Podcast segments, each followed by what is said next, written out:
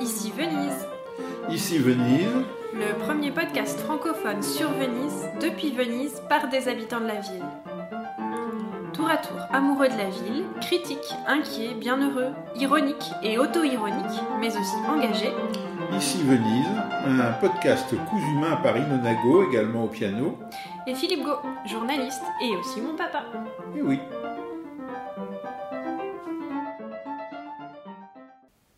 Bonjour chères auditrices et chers auditeurs d'ici Venise et bonjour Philippe. bonjour à toutes et à tous et bienvenue à l'écoute de Ici Venise, un podcast entièrement en péril. Oh là là, mais pourtant euh, si on, fait, si on enregistre un épisode en plein été, en- un 1er août, euh, c'est peut-être que quand même il y a- il y, a encore de la force de résistance. On a été rappelé, on nous a dit allez, allez, qu'est-ce que vous faites Euh, le, le mois de juillet est passé sans podcast, que se passe-t-il?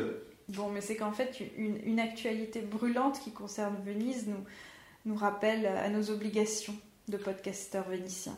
Eh oui, le, le 31 juillet a fuité un, rapport de l'UNESCO euh, qui fait qu'il y a désormais quelque chose de commun en- entre les vestiges archéologiques de la vallée euh, de Banyan en Afghanistan, euh, la ville de Tombouctou au Mali, la vieille ville d'Hébron en Palestine, l'ancienne ville d'Alep en Syrie, des monuments médiévaux au Kosovo et les parcs euh, nationaux euh, du lac Turkana au Kenya et Venise, entre autres. hein, c'est une sélection. Mais qu'est-ce qu'il peut bien y avoir en commun? C'est un, un jeu radiophonique. Et donc voilà, alors le, le podcast en péril dans la ville en péril, ça nous ferait un, un double péril. Donc Venise risquerait d'être inscrite euh, sur cette euh, liste de 55 sites euh, actuellement considérés comme en péril, des, des sites qui sont eux-mêmes enregistrés comme patrimoine mondial de l'UNESCO. Patrimoine mondial de l'humanité. Euh, pardon, je voulais dire Par l'UNESCO, c'est vrai, oui. mais patrimoine mondial de l'humanité. Donc, un peu de votre héritage, notre héritage à tous, donc le vôtre aussi, auditrices et auditeurs, un peu de notre héritage est en péril. Alors, il faut savoir d'abord que Venise a été inscrite sur la liste, euh, la, la- la- la belle liste, celle dont tout le monde veut faire partie, euh, celle du patrimoine mondial de l'humanité en 1987. 35 ans, Une année qui, euh, évocatrice. Qui est évocatrice pour certaines personnes qui sont dans cette pièce. Euh, voilà, c'était peut-être une prédestination aussi, voilà, clac, l'année de, de la naissance de Venise euh, au patrimoine mondial de l'humanité euh, avait de quoi frapper Ilona. Je n'en dirai pas plus. Mais voilà, on entre un jour sur la liste du patrimoine mondial de l'humanité, du coup ça devient un label qui est affiché absolument partout, un, un label aussi publicitaire, positif, euh, qui, qui incite à, à venir visiter un peu de, de son patrimoine. Et puis un jour, on, on est menacé d'aller sur la liste, euh, la blacklist, Mm. comme on dit, euh, sur la liste des villes en péril. Oui, mais cela ne menace pas le statut actuel de patrimoine mondial de l'hu- de l'humanité. Ça pourrait être l'étape successive. Madame la chargée de la communication de la mairie de Venise et de l'Office du tourisme réunis, je vous remercie. Euh, néanmoins, je vous ferai avec beaucoup de modestie remarquer que quand on est inscrit sur la liste des euh, patrimoines en péril, c'est pas, ça signifie pas que les choses se sont beaucoup améliorées depuis qu'on vous a inscrit sur la liste du patrimoine mondial de l'humanité. Non, soyons sérieux. Mm. D'ailleurs, euh, déjà en fait, en, en 2021, euh, Venise avait failli être mise sur cette liste noire. Euh, et puis finalement, euh, au dernier moment, le, gouvernement italien avait pris une mesure, euh, d'ailleurs pas tellement approuvée par les autorités locales, mais cette mesure, oui, elle est entrée en vigueur et elle tient toujours, c'est-à-dire les grandes navires, les grands géants de croisière qui traversaient littéralement Venise jusqu'à présent enfin jusque-là, jusqu'à cet euh, épisode de 2021, en passant euh, devant Saint-Marc et ensuite devant le, par, le canal de la Judéca pour rejoindre le port maritime, et ça donnait ces images que d'ailleurs on continue de voir ces jours-ci pour illustrer euh, le sujet, et, et ces images un peu redoutables, il faut bien dire, de ces géants des mers dans une dans, une ville si fragile. eh bien, déjà en 2021, donc, Venise avait été menacée d'être sur la liste noire et le gouvernement italien avait sorti cette mesure qu'on attendait en fait depuis des années d'interdire le trafic des très grands navires devant sa marque et sur le canal de la Giudecca. On en a parlé déjà.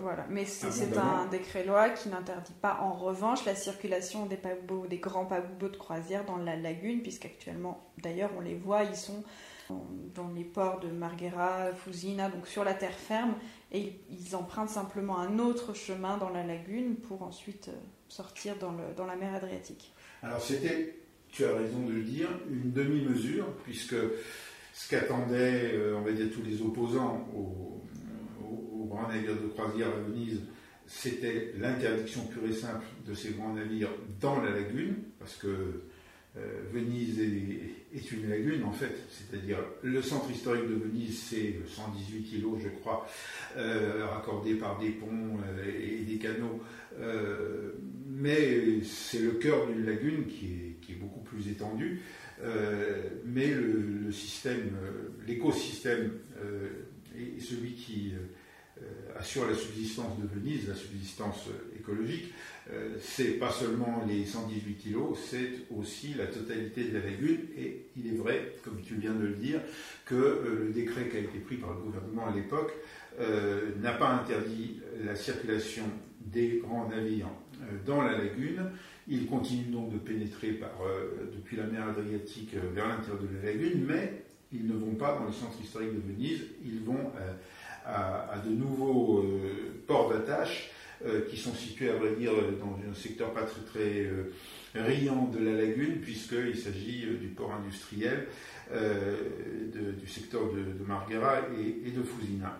Mais de loin, oui, on les voit, et même si on ne peut plus faire les photos spectaculaires où les monstres dominent les palais vénitiens, l'impact sur la lagune est probablement non pas inchangé, mais euh, légèrement, euh, légèrement atténué euh, seulement. Mais néanmoins, en 2021, donc, la, menace d'inscription de Venise sur ce, cette liste du patrimoine en péril avait provoqué ce geste de la part du gouvernement italien, et ça tient toujours, puisque nous sommes en 2023, et non seulement les grandes dynamiques ne passent plus euh, au cœur de Venise, mais il y en a quand même moins. C'est-à-dire que le, trafic des grandes il s'est un petit peu réparti. Oui, parce qu'en euh, fait, ça n'a pas plu aux compagnies de croisière, euh, justement, qu'on les prive de, cette magnifique vision. Et certaines ont été déplacées à Trieste, à Ravenne, à Chioggia. à Chioggia, oui, dans la lagune sud de Venise, mais en partant directement de l'Adriatique. Voilà, donc la question qu'on peut se poser, c'est, puisque déjà en 2021, l'UNESCO avait agité la menace de mettre Venise sur cette liste noire et, que ça avait provoqué un geste euh, positif d'un point de vue environnemental et patrimonial, euh, à savoir se mettre un petit peu à l'écart euh, l'aspect le plus visible et le plus criant du trafic des navires de croisière à Venise, on peut se poser la question en 2023, que va-t-il se passer? C'est-à-dire, la proposition de l'UNESCO n'est pas encore gravé dans le marbre. C'est-à-dire que là, c'est un comité du patrimoine, c'est le comité qui est chargé en fait d'évaluer la situation euh, des centaines de sites qui sont inscrits sur, le, sur, la liste du patrimoine mondial de l'humanité. 800, je crois, 800 sites. Oui. Euh, et donc bah, d'évaluer ceux pour lesquels il y a des choses positives qui se font, ceux qui sont euh, dans des situations plus critiques et ceux qu'il convient de placer sur la liste en péril parce que vraiment la situation est préoccupante.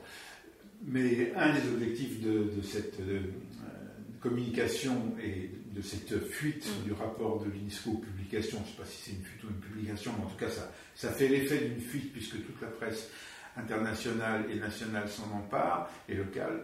Euh, ça n'est pas définitif, ça repose sur une décision qui devrait être prise en Assemblée générale. Au mois de septembre. Euh, évidemment, l'Italie risque d'essayer d'influer sur le vote, mais pour influer sur le vote, finale qui aboutirait au classement dans la liste noire. Et une fois qu'on y est, c'est difficile d'en sortir. J'ai regardé, il y a peu de, peu de, villes ou de sites qui ont été classés sur la liste noire qui en sont sortis. Euh, donc, euh, évidemment, c'est un, mauvais moment, un mauvais passage. Donc on peut imaginer que le gouvernement italien auquel d'ailleurs d'ores et déjà le maire de Venise refile la, patate, chaude. en disant ah ben, c'est pas de notre compétence, c'est de la compétence nationale. Donc on peut imaginer que le gouvernement va essayer de sortir quelque chose de son chapeau. Alors qu'est-ce que cela pourrait-il dire Sachant qu'ils n'ont pas beaucoup de temps parce que septembre c'est demain.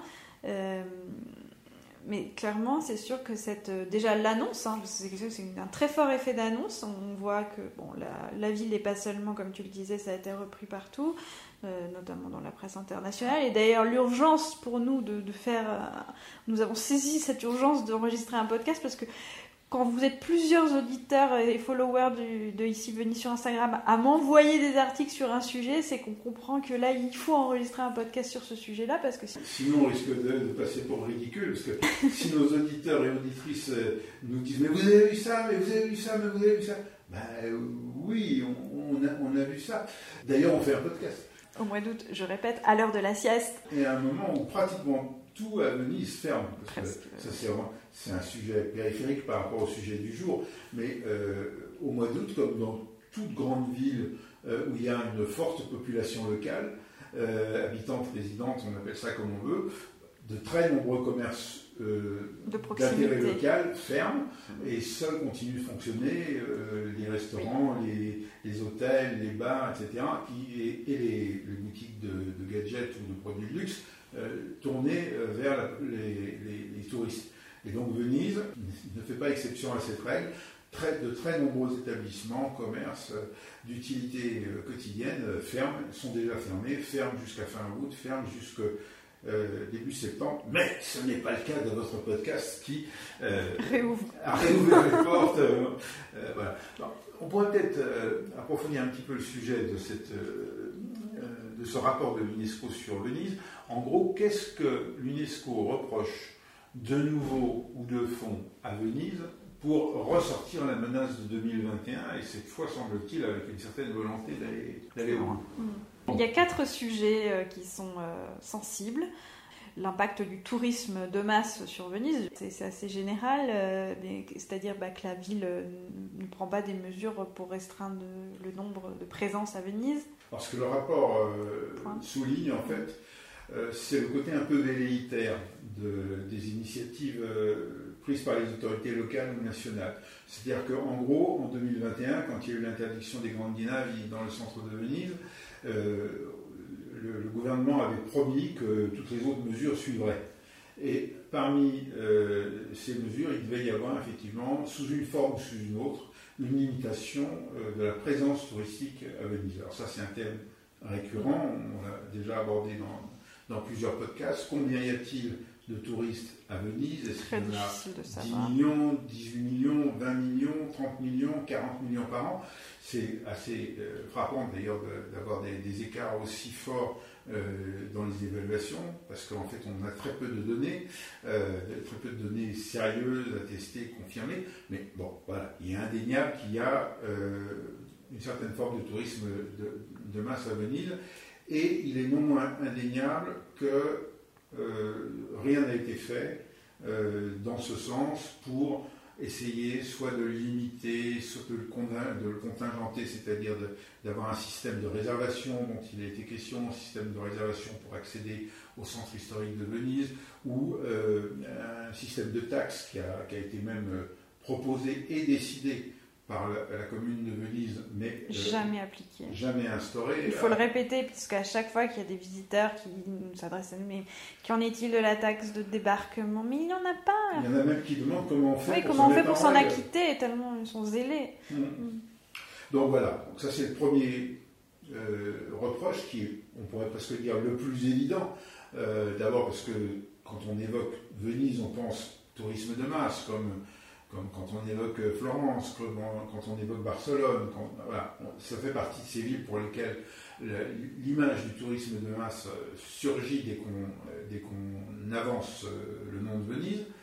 Et donc l'UNESCO dit euh, il n'y a rien eu de fait en gros depuis, euh, depuis 2021 dans ce domaine et aucune mesure qui a été avancée, proposée n'est concrétisée. Alors par contre sur le tourisme de masse à, Venise, euh, peut-être que l'UNESCO l'ignore, enfin je ne voudrais pas prendre l'UNESCO pour des ignorants, mais que le gros du tourisme de masse à Venise, c'est le tourisme journalier, c'est-à-dire le tourisme qui ne dort pas euh, dans Venise, euh, et souvent un tourisme en fait assez local, en tout cas enfin, vénétien, c'est-à-dire du Veneto, et sinon italien. Euh, bien sûr, euh, je ne nie pas qu'il y a euh, un tourisme de masse qui vient en avion à Venise. D'ailleurs, l'aéroport se développe, il y a de plus en plus de vols. Il y a un plan d'investissement de 2 milliards d'euros sur l'aéroport de Venise pour doubler ses, activités. Donc c'est tout le contraire de, la démassification du tourisme. voilà, c'était juste pour dire que bah, tourisme de masse à Venise, euh, oui, mais euh, encore une fois, on, doit partir de la définition aussi de qu'est-ce qu'on entend par un touriste. Parce que si c'est quelqu'un qui vient à la journée dans sa capitale régionale pour, euh, parce qu'il a un, rendez-vous de travail et qu'il en profite pour faire un petit tour, un bacaro tour donc dans, les, dans les bars. Oui, enfin, je, vais essayer de prendre un peu la défense quand même là-dessus de, l'UNESCO qui place très haut dans ses critiques le tourisme de masse, ou plutôt le fait qu'aucune initiative ne soit prise par les autorités locales et nationales italiennes pour donner un, cadre, donner un cadre à ce tourisme de masse. Alors, je ne veux pas parler à la place de l'UNESCO, je ne sais pas quelles mesures ils préconisent et s'ils en préconisent explicitement, puisque ce n'est pas non plus leur rôle de, se substituer euh, aux autorités qu'ils critiquent. Mais euh, néanmoins, tu viens de citer le plan de doublement euh, du trafic de l'aéroport euh, de, Venise, du principal aéroport de Venise, parce qu'il y a aussi celui de Trévise. Euh, il faut savoir que en, l'an 2000, il y avait 6 millions de, non 5 millions de, passagers. En 2011, 11 millions et demi de passagers à l'aéroport de Venise. Et là, le plan d'investissement dont tu parles, qui est un investissement mené par la société qui exploite l'aéroport de Venise, prévoit plus de 20 millions de passagers euh, en 2037.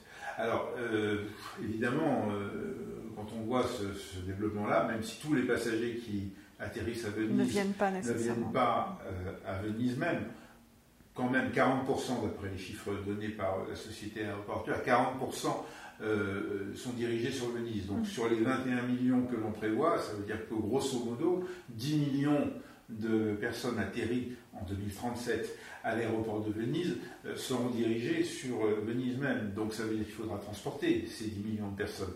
Ça veut dire qu'il faudra loger ces 10 millions de personnes. Ça veut dire qu'il faudra leur donner à manger, etc. Il faudra aussi évacuer leurs déchets et leurs ordures. Et alors là, dans tous ces, chacune des portes que j'ouvre là mm. pourrait mener à des initiatives de politique soit nationale, soit locale, comme par exemple euh, limiter réellement l'usage du plastique voilà, des emballages à usage unique qui mm. dégueulent dans les poubelles, mais ça n'est que il faut dire hein, qu'on en profite pour dire, d'ailleurs que souvent à Venise, beaucoup de gens se plaignent du fait que les poubelles débordent, mais il n'est pas là le problème. Enfin, si, évidemment, il est là le problème, mais c'est pas en rajoutant des poubelles ou en faisant du tri sélectif, quand bien même on voudrait faire du, tri sélectif et ce serait quand même déjà une bonne idée. Mais le problème, c'est qu'on surconsomme du déchet euh, à usage unique, notamment de la bouteille plastique, alors que l'eau du robinet est tout à fait potable, qu'il y a des fontaines, même si, hélas, certaines de plus en plus sont fermées, mais il y en a quand même encore suffisamment d'ouvertes pour, euh, pour euh, remplir. Oui. On ne le soulignera jamais assez. Et, mais bon, après, il y a aussi, alors ça, c'est plus un phénomène culturel italien, national, qu'en Italie, euh, on considère que boire l'eau du robinet, je sais pas, c'est un truc de pauvre, c'est un truc de crève la faim, et donc il faut acheter des bouteilles d'eau. et puis, dans les bars, dans les restaurants, il y a un refus catégorique de donner aux clients, mais je veux dire, on serait même prêt à payer, en fait, dans le coperto, puisque souvent il y a un prix de couvert, hein, on serait prêt à payer la carafe d'eau. Mais voilà, on nous dit bah non, elle est pas potable, ce qui est complètement faux. Encore une fois, l'eau de Venise étant une des meilleures euh, d'eau euh, d'Italie d'ailleurs. Donc une sorte de révolution culturelle aussi à opérer, mais il suffit, avec des il suffirait, on mettrait Venise en bouteille, n'est-ce pas? Euh, Mais voilà, de prendre des, mesures vraiment, par exemple sur la consigne, hein, consigner les bouteilles en verre, consigner les bouteilles plastiques, et ne pas vendre des bouteilles plastiques à tous et les même simplement faire la promotion des gourdes, oui, mais c'est pas suffisant. de l'eau du robinet euh, et euh, des fontaines. Non, mais rien n'est suffisant, Elena. Mm. La question n'est pas là. Et moi, si, je m'approprie la, démarche de l'UNESCO, c'est parce que rien n'est fait. Mm. Rien n'est fait. Rien n'est fait. à Venise, depuis des années, les institutions vénitiennes, puisque par Venise n'est pas une personne, les institutions vénitiennes pratiquent une politique de communication, en effet, sur le développement durable, des choses comme ça, tout à fait marginal d'abord, c'est très très secondaire à l'intérieur même de leur démarche de communication, ça sert juste à contredire euh, ou, à, prévenir certaines critiques, mais c'est très très secondaire dans leur, euh, politique euh, globale, et surtout ils ne font rien. C'est-à-dire que le greenwashing, ça consiste normalement à faire quelque chose. Ça consiste par exemple, en effet. Faire des campagnes de communication, oui. Non, non, pas seulement. les campagnes de communication, c'est euh, ce qui va valoriser le greenwashing et ce qui va faire qu'un greenwashing va être efficace pour continuer de vendre un produit, en fait. Mm. Euh, alors que le consommateur serait peut-être de mauvaise conscience s'il n'y avait pas de greenwashing. Le greenwashing, ça, consiste sur un pot de yaourt qui était couvert par un couvercle en plastique, à enlever le couvercle en plastique en mettant une petite pellicule d'aluminium. Le, ah oui, le greenwashing, ça consiste, euh, par exemple, à faire euh, la collecte du, euh, du, compost, même si ce n'est pas que du greenwashing, mais globalement, la contribution, la contribution d'une collecte de compost à l'échelle d'une ville à sauver la planète, à ces grands thèmes-là, ou à sauver Venise, c'est marginal. Mais ça a l'avantage d'exister. Alors qu'à Venise, il n'y a rien. Oui, tu veux dire qu'il n'y a même pas de conscience minimamente un peu écolo, quoi, en fait. Non, mais il n'y a, rien. C'est pas une histoire de conscience, parce qu'à la limite, la conscience, on pourrait dire, oui, on la retrouve, la conscience, dans euh, le fait que Venise ait été candidate euh, au statut de la capitale mondiale euh, de, du développement durable. D'ailleurs, on ne sait pas du tout ce que sa candidature a donné, c'est d'ailleurs impossible de savoir si elle a été retenue ou pas, mais, mais il y a une fondation ils, qui ont ils ont créé une fondation avec l'aide d'un certain nombre de bienfaiteurs comme Amazon, par exemple, pour, pour valoriser tout ce que Venise ne fait pas pour le, pour le développement durable. Moi, c'est ça qui me mérite, moi, profondément. Mm. Et je trouve que c'est bien qu'une grosse machine lourde, qui doit être prudente, qui fait attention à ses financeurs, qui sont les États mêmes, qui euh, euh, peuvent être critiqués par... Euh, bah, ils ne sont pas dupes. Voilà, ils ne sont pas dupes et ils se sont laissés forcer la main en 2021 avec l'histoire des grandes dynamiques qu'on a sorties canal de la Judica. Et tant mieux, et ils reviennent deux ans après à la charge en disant bon, et, le reste, et le reste, ça vient quand? Alors, on avait annoncé quatre thèmes, donc là, on a traité celui du tourisme de masse. Alors, il y a celui de l'impact des, des, engins de navigation à moteur, donc notamment bah, les bateaux. Alors, il n'y a plus les bateaux de croisière, mais c'est pas parce que les bateaux de croisière ont disparu du centre historique, il n'y a plus de problème de pollution d'abord atmosphérique et puis de moto-ondos, c'est-à-dire de ce mouvement perpétuel des vagues produits par euh, les bateaux à moteur. Et en fait, euh, moi je dis toujours, mais la, la grosse pollution euh, de Venise, visible, c'est quand même les bateaux, mais genre les vaporetti, donc les, transports publics, les barques de, des Phéniciens, les taxis, euh, qui vont vite, qui, sont des gros, qui ont des gros moteurs. Et puis tous les lancioni, donc ça c'est les bateaux en fait euh, ben, pour les touristes qui ne font pas partie des compagnies publiques, euh, mais que l'été notamment on voit se multiplier, qui vont très vite, qui sont souvent des très vieux bateaux avec des moteurs qui crachent bien de la fumée noire, ça pue dès que ça passe. Donc voilà, tout ça, ben, ça fait comme un, c'est pas un parc automobile, mais c'est un, un parc bateau conséquent et bah, ça, fait une pollution euh, quotidienne. Si jamais il vous prend l'idée d'aller écouter les, dans les premiers épisodes de, ce podcast, on avait traité la question des grandes dinailles à l'époque où il n'était pas encore interdit euh, dans, dans, le canal de la Judeca et sur le bassin de Saint-Marc. On s'était lancé à, dire que euh, les, grandes dinailles avaient une contribution minime euh, à l'action du moton d'eau. Parce que bien que déplaçant énormément d'eau, puisque évidemment il, il, déplace une quantité d'eau importante en, se, en en mouvement. Euh, c'était, ils étaient remorqués. Ils étaient remorqués, ils faisaient ça à vitesse extrêmement réduite, et en fait, euh, ils ne provoquaient pas, comme on pourrait l'imaginer, des grandes vagues. Surtout pas comme on pouvait l'imaginer, mais comment les journaux le racontaient, parce que c'est surtout que ça, les journaux racontaient ça. Voilà. Et en effet, bah, que voit-on deux ans après, alors que les grandes dynamiques ne sont plus là, enfin, en tout cas, à cet endroit où il y a le moton d'ozo, c'est qu'il y a exactement autant, sinon plus, de moton d'ozo qu'avant. Donc en effet... Euh, oui, le sérieux problème des bateaux de croisière, c'était surtout euh, au niveau de la pollution, c'était un problème de, pollution de l'air et aux particules fines, surtout quand ils étaient euh, stationnés au port avec des groupes électrogènes. Oui, et puis l'impact visuel qui est peut-être la chose la plus, la plus anodine et la plus légère en réalité, mais qui fonctionnait tellement bien sur les imaginaires qu'on continue de voir illustrer les articles consacrés en 2023 à la nouvelle menace de l'UNESCO illustré précisément par des photos de Grandinelli à Venise, parce que quand même c'est difficile à remplacer,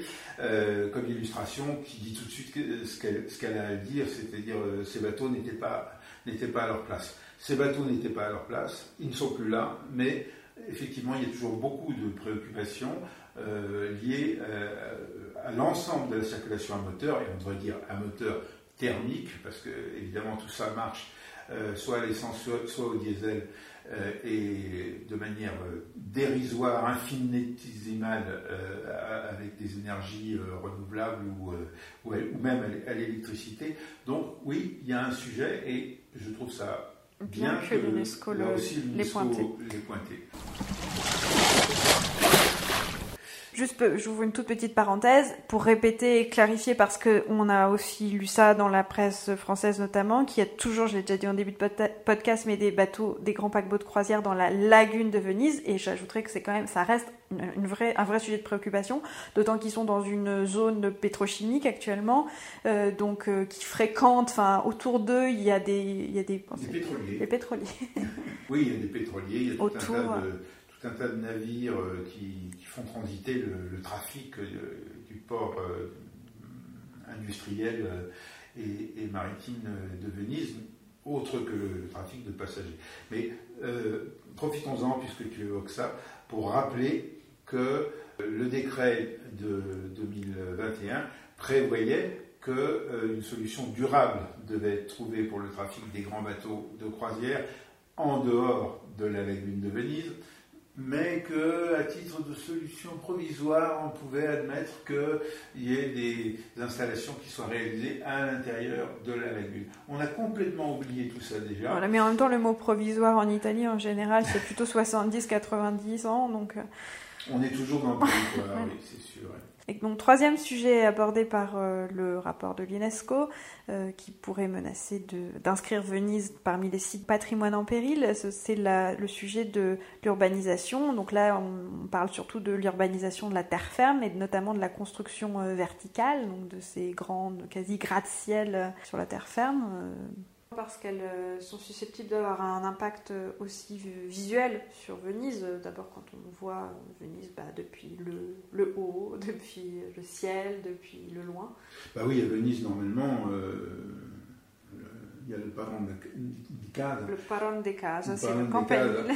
C'est le campanile de Saint-Marc qui doit être et rester la construction la plus haute, non seulement du centre historique, mais aussi dans le proche euh, horizon euh, de, la terre ferme. Alors, c'est pas tout à fait vrai parce qu'il y a déjà à Marghera un certain nombre d'installations euh, industrielles avec des cheminées qu'on voit très bien de tout Venise.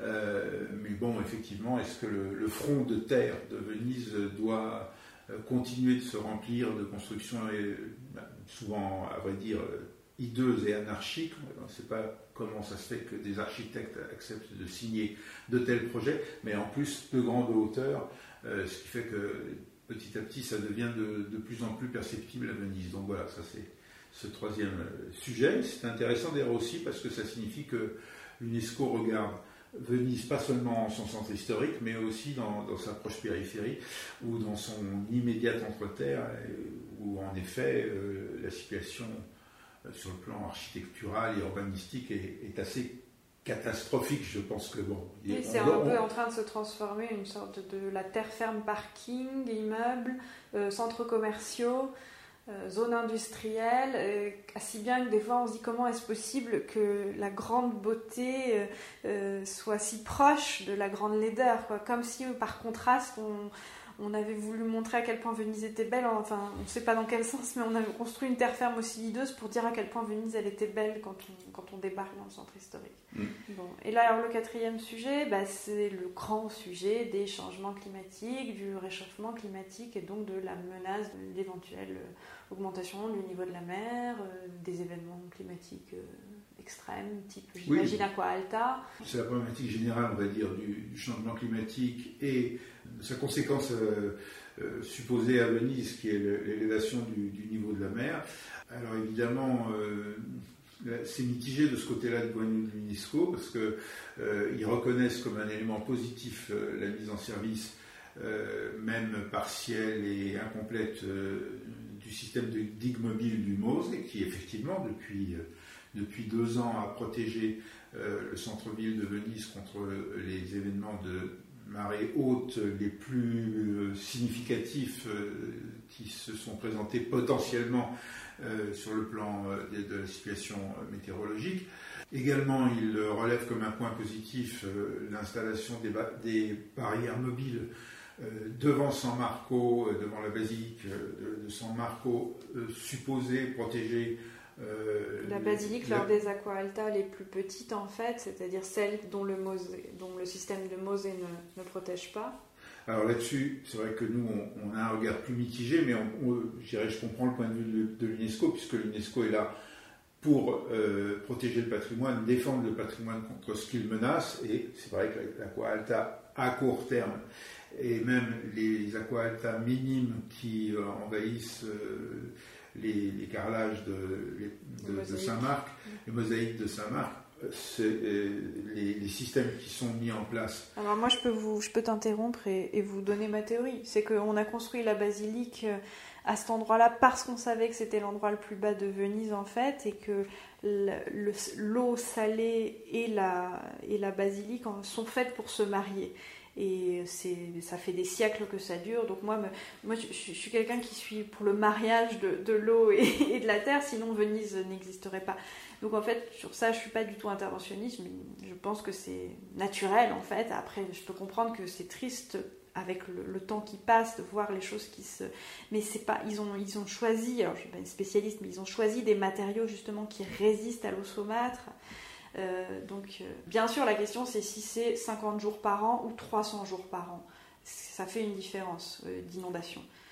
Bon, je, ne croiserai pas le fer avec toi là-dessus.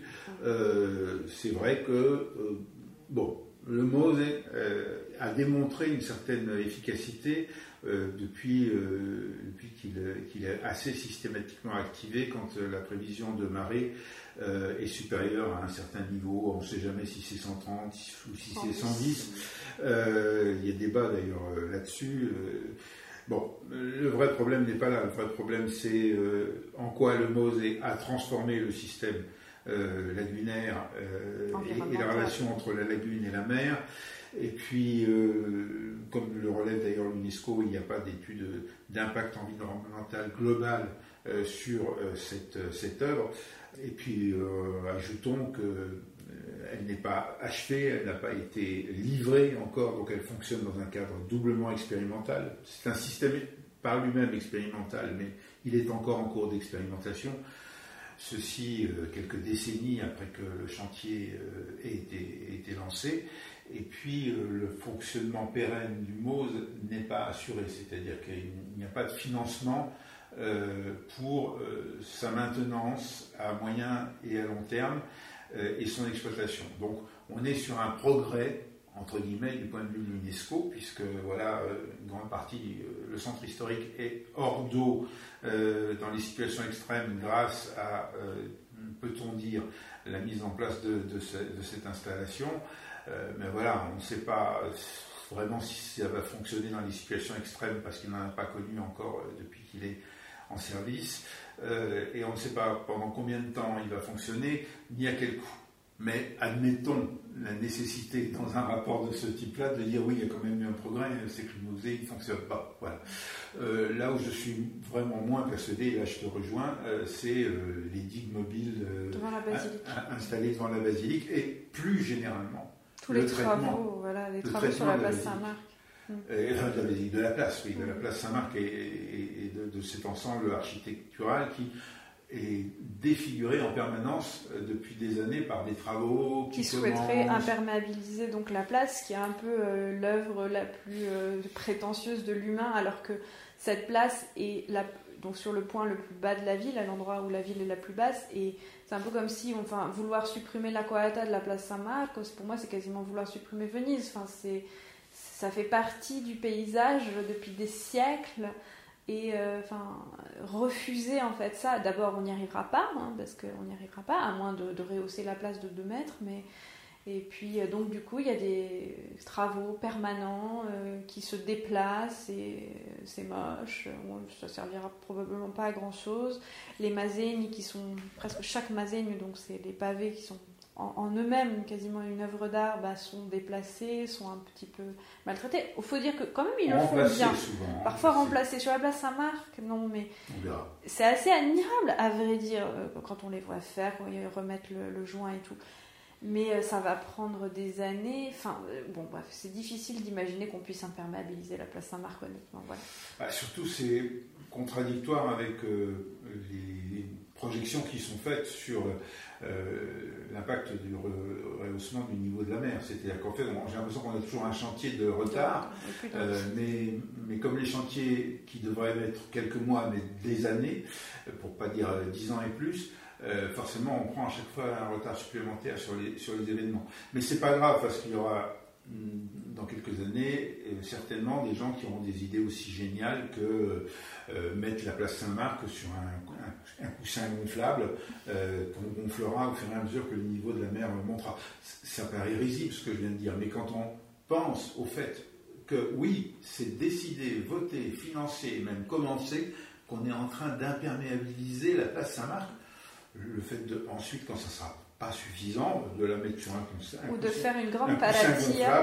Une grande, pas si fou. une grande barrière tout autour de la place, parce que là on l'a fait devant la basilique, bah, on pourrait peut-être tenter de le faire à l'échelle de la place, par exemple, la grande barrière. Ah bah oui, et puis enfin on mettra des tourniquets, puis il faudra payer. Pour voir la quoi Avec son téléphone portable, on paiera. Mmh, ouais. Bon, euh, qu'est-ce qui peut bien se passer une fois de temps en temps sur la place Saint-Marc? Parfois. Ah Ah Il y a quelqu'un qui m'a volé mon sac Ok, d'accord.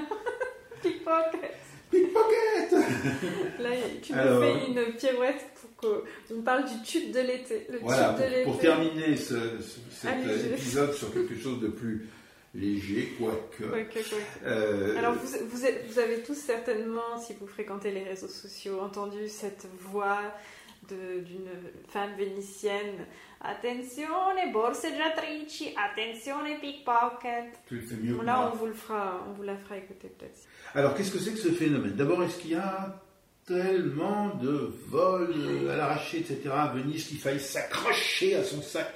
Honnêtement, moi, en, plusieurs années de vie ici, et même en fréquentation touristique auparavant, j'ai jamais eu de problème. Au contraire, souvent, on s'étonnait qu'on pouvait laisser notre sac de course à l'embarcadère de Vaporetto quand on allait discuter avec des gens. On revenait, il y avait toujours les courses. Donc bon, c'est plutôt le contraire. Après, bien entendu, euh, dans les endroits euh, densément euh, fréquentés, eh ben, il peut arriver, qui est donc comme dans toutes les localités touristiques du monde, des pickpockets. Ah, il paraît que c'est à la gare, bah, sur les ponts, les, grands ponts, et, à Saint-Marc éventuellement. Quoique c'est bien surveillé Saint-Marc. oui. Alors euh, bon, ce, ce phénomène-là de attention et pickpocket, donc c'est parti d'un groupe vénitien qui s'appelle les cittadini non, non, distrati, donc les citoyens vigilants, les citoyens qui sont toujours en alerte. Euh, qui euh, filme euh, donc des, scènes de, de, vol à l'arraché ou présumé, parce qu'on ne voit jamais vraiment l'action, mais c'est toujours un peu après, donc c'est pour ça que d'ailleurs en, termes de, voilà, de présomption d'innocence, c'est bon. Et c'est, le succès, il vient du fait que ce groupe a des pages sur les réseaux sociaux, donc sur Facebook, sur TikTok, sur Instagram, et euh, la, la, voix donc, de cette femme qui dit attention borseggiatrici, elle est devenue très célèbre bah, parce que simplement bah, parce que c'est à Venise et que bon, a une, a une voix qui, qui, qui, porte. Et puis on, voit donc des images de Venise euh, avec des présumés voleurs, enfin surtout voleuses parce que c'est il s'agit de femmes. Alors, euh, c'est. ça fait partie des thèmes euh, de l'imaginaire, mais peut-être un imaginaire euh, fondé, hein, mais qu'on lit aussi dans les journaux locaux depuis quelques mois. C'est des femmes, roms, qui échapperaient à, la police systématiquement, même quand elles sont arrêtées, parce qu'elles sont soit mineures, soit enceintes, éventuellement les deux. Voilà, et ça, on le lit abondamment dans, dans la presse locale. On pose jamais beaucoup de questions. Alors par exemple, donc là, la, star, euh, donc celle qui a fait le quasiment c'est le tube de l'été, hein, Attention et Pickpocket, si bien qu'il y a même des DJ branchés qui ont repris le truc pour le mettre dans des sessions de, fête. Ça me rappelle l'époque où c'était Jeanne Calmont dont on utilisait la voix pour faire des, pour faire des sessions de. Nous ne sommes pas de la même génération. non, non, bah non, Jeanne Calmont, non, pas la même La centenaire française. Et oui, donc par exemple, donc l'héroïne, la, la, sauveuse, presque, tiens, une sauveuse de Venise, on est dans le thème de sauver Venise, elle est, pas, elle est jamais présentée pour, pour qui elle est, donc elle fait partie de ce groupe, mais c'est une, une conseillère de, à la mairie de Venise. Euh, il se trouve que c'est des grands thèmes chers à la Lega euh, de stigmatiser euh, des populations entières, là en l'occurrence Rome, et donc voilà attention, maintenant, si vous croisez un, visage que vous identifiez, que vous assignez comme étant euh, d'origine rome, euh, tenez votre sac. Enfin, c'est un peu le message hein, derrière ce. Oui, en France, on parlerait de délit de faciès, mais le délit de faciès, en général, il est commis par la police. Là, c'est chacun de nous qui sommes invités à, à, pratiquer le, délit de faciès euh, dès qu'on voit des gens qui pourraient peut-être éventuellement, et en fonction de quels critères d'ailleurs, être assimilés euh, à des pickpockets. Voilà, et c'est assez ironique parce que la police vénitienne elle-même euh, critique ce mode opératoire en disant que justement ça ne respecte pas la présomption d'innocence et surtout qu'on n'est pas censé diffuser des images de visages entre autres de mineurs, et, euh, et que d'ailleurs c'est du ressort de la police de faire ce travail et pas du ressort des, de groupes citoyens. Alors le, côté euh, positif, c'est que quand même de, ça, c'est qu'il y a plein de gens qui ont dit mais moi grâce à ces, euh, à ces vidéos ou simplement à ces personnes qui intervenaient au moment même où ça se produisait, bah, j'ai tenu mon sac et ça m'a évité bien des désagréments. Alors il faut savoir que ce groupe récupère aussi les objets volés parce que des fois, enfin, ils volent que l'argent et donc après on retrouve dans les poubelles le contenu, le contenant de, du, du, portefeuille. Moi, ça m'est arrivé de retrouver un portefeuille comme ça vidé d'argent, mais il y avait tout le reste. Moi, c'est toi qui avais volé, je sais. Non, ça y est. je savais que tu dirais ça. Mais, euh, Je nie formellement. Donc, bon, ces, ces groupes euh, de, de, citoyens vigilants, euh, on n'a pas beaucoup de regard critique parce que c'est devenu tellement amusant d'entendre cette voix et ce et voilà, c'est vrai que c'est des belles images toujours de Venise et bon, on n'interroge pas ce que, ça peut représenter aussi de discours xénophobes, voilà, qui plaisent beaucoup ces discours, il faut bien le dire, euh, dans l'Italie d'aujourd'hui. C'est pas nouveau, je dirais, parce qu'il y a toujours une espèce de, de côté un petit peu justicier, euh, c'est le côté anard de droite italien, c'est qu'on se, on se débrouille entre nous pour, se, pour faire attention aux dangers, quoi. Oui, c'est aussi euh, ça, va bien avec l'imaginaire euh, euh, italien que. A voleurs partout, il faut fermer ses portes tout le temps avec les, les, volets. Il y a des grilles, euh, des fois jusqu'au deuxième, voire jusqu'au troisième étage, à toutes les fenêtres. Oui, puis à Venise, combien de fois on entend non, non, attention, ai ladri. C'est très fort dans l'imaginaire dans collectif. Donc, Occhio al Taquin Occhio al Taquin. C'était la campagne vénitienne. Euh, d'ailleurs, en vénitien, donc personne ne devait comprendre. C'est des images, on les voit souvent sur les vaporetti, dans les embarcadères. C'est Occhio al Taquin. Ça veut dire attention, occhio en italien, al portafoglio, taquin en vénitien.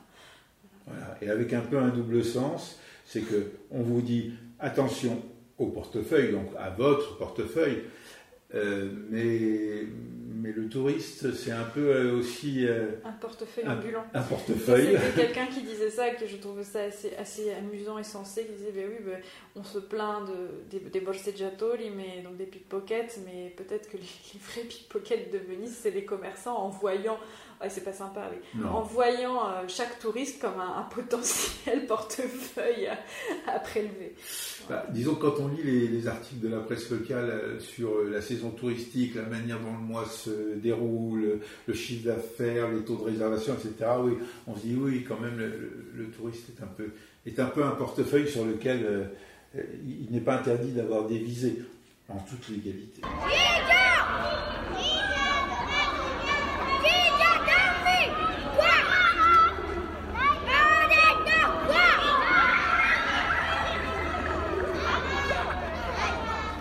Voilà, voilà. Donc si vous venez à Venise, faites attention à votre portefeuille, mais n'en rajoutez pas trop sur l'inquiétude et l'angoisse. Euh, en général, ça se passe bien. Oui, alors finalement, je voudrais juste conclure sur, le fait qu'on a abordé deux sujets assez différents, mais on, est quand même un petit peu en filigrane dans le Sauver Venise. On a la sauveuse de Venise qui nous met en garde contre les pickpockets, et on a l'UNESCO qui vient nous dire que Venise est un site en péril. Alors je voulais quand même te poser la question. Euh, si, euh, si ce statut euh, était validé, donc est-ce que ça changerait et qu'est-ce que ça changerait? C'est quand même on n'y a pas répondu à cette question. Qu'est-ce que ça changerait concrètement?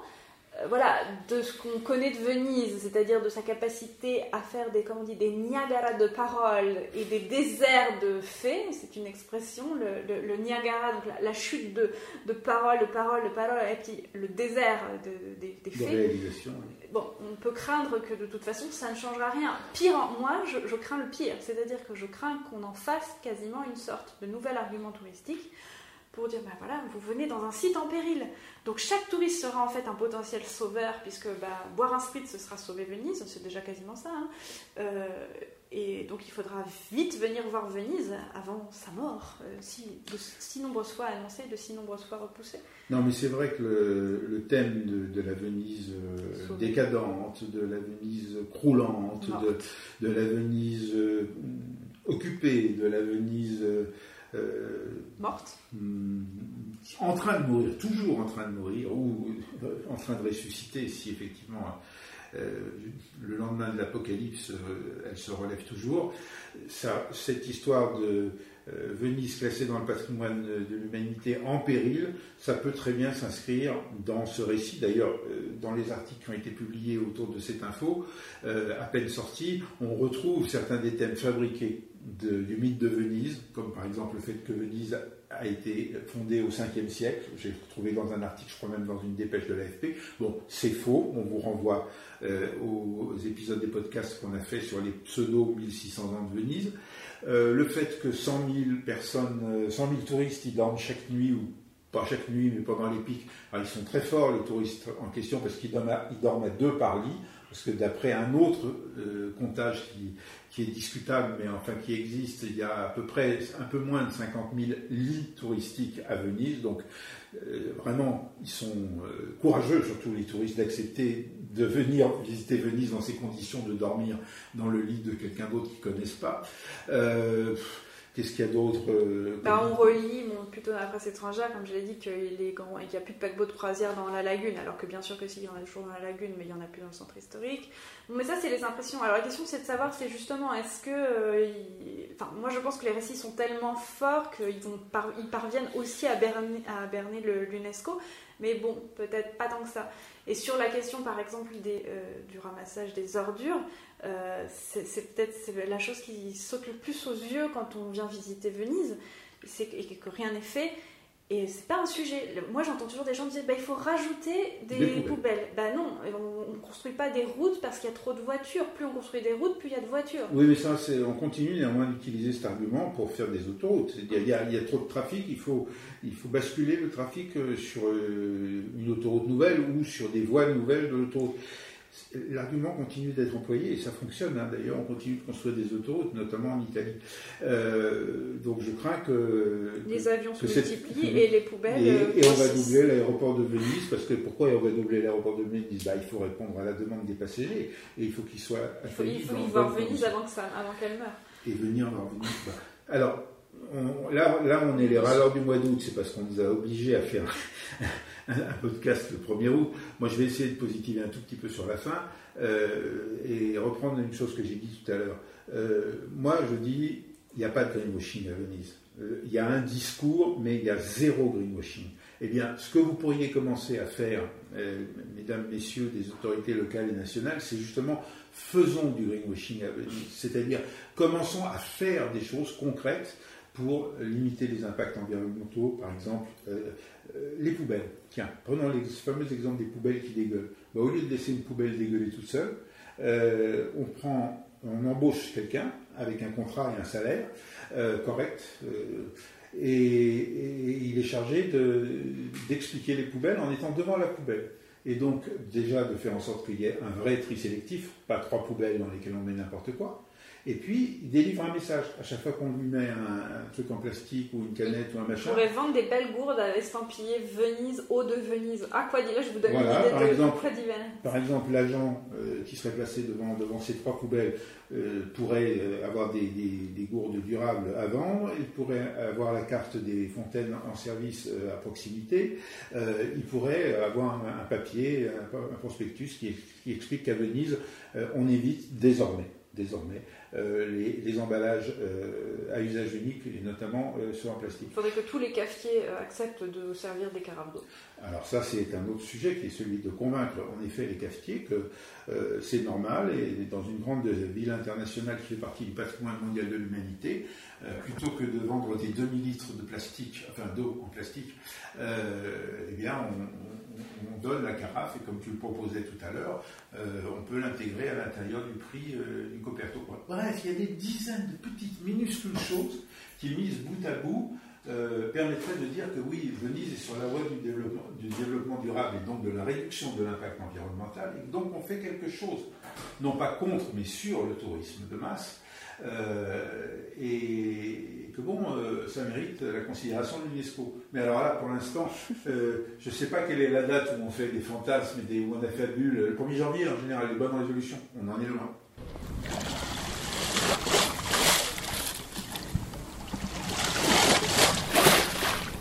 Bien, merci d'être resté jusqu'au bout de l'épisode. Et puis, on... Nous, on est resté. Euh, vous aussi, vous pouvez rester.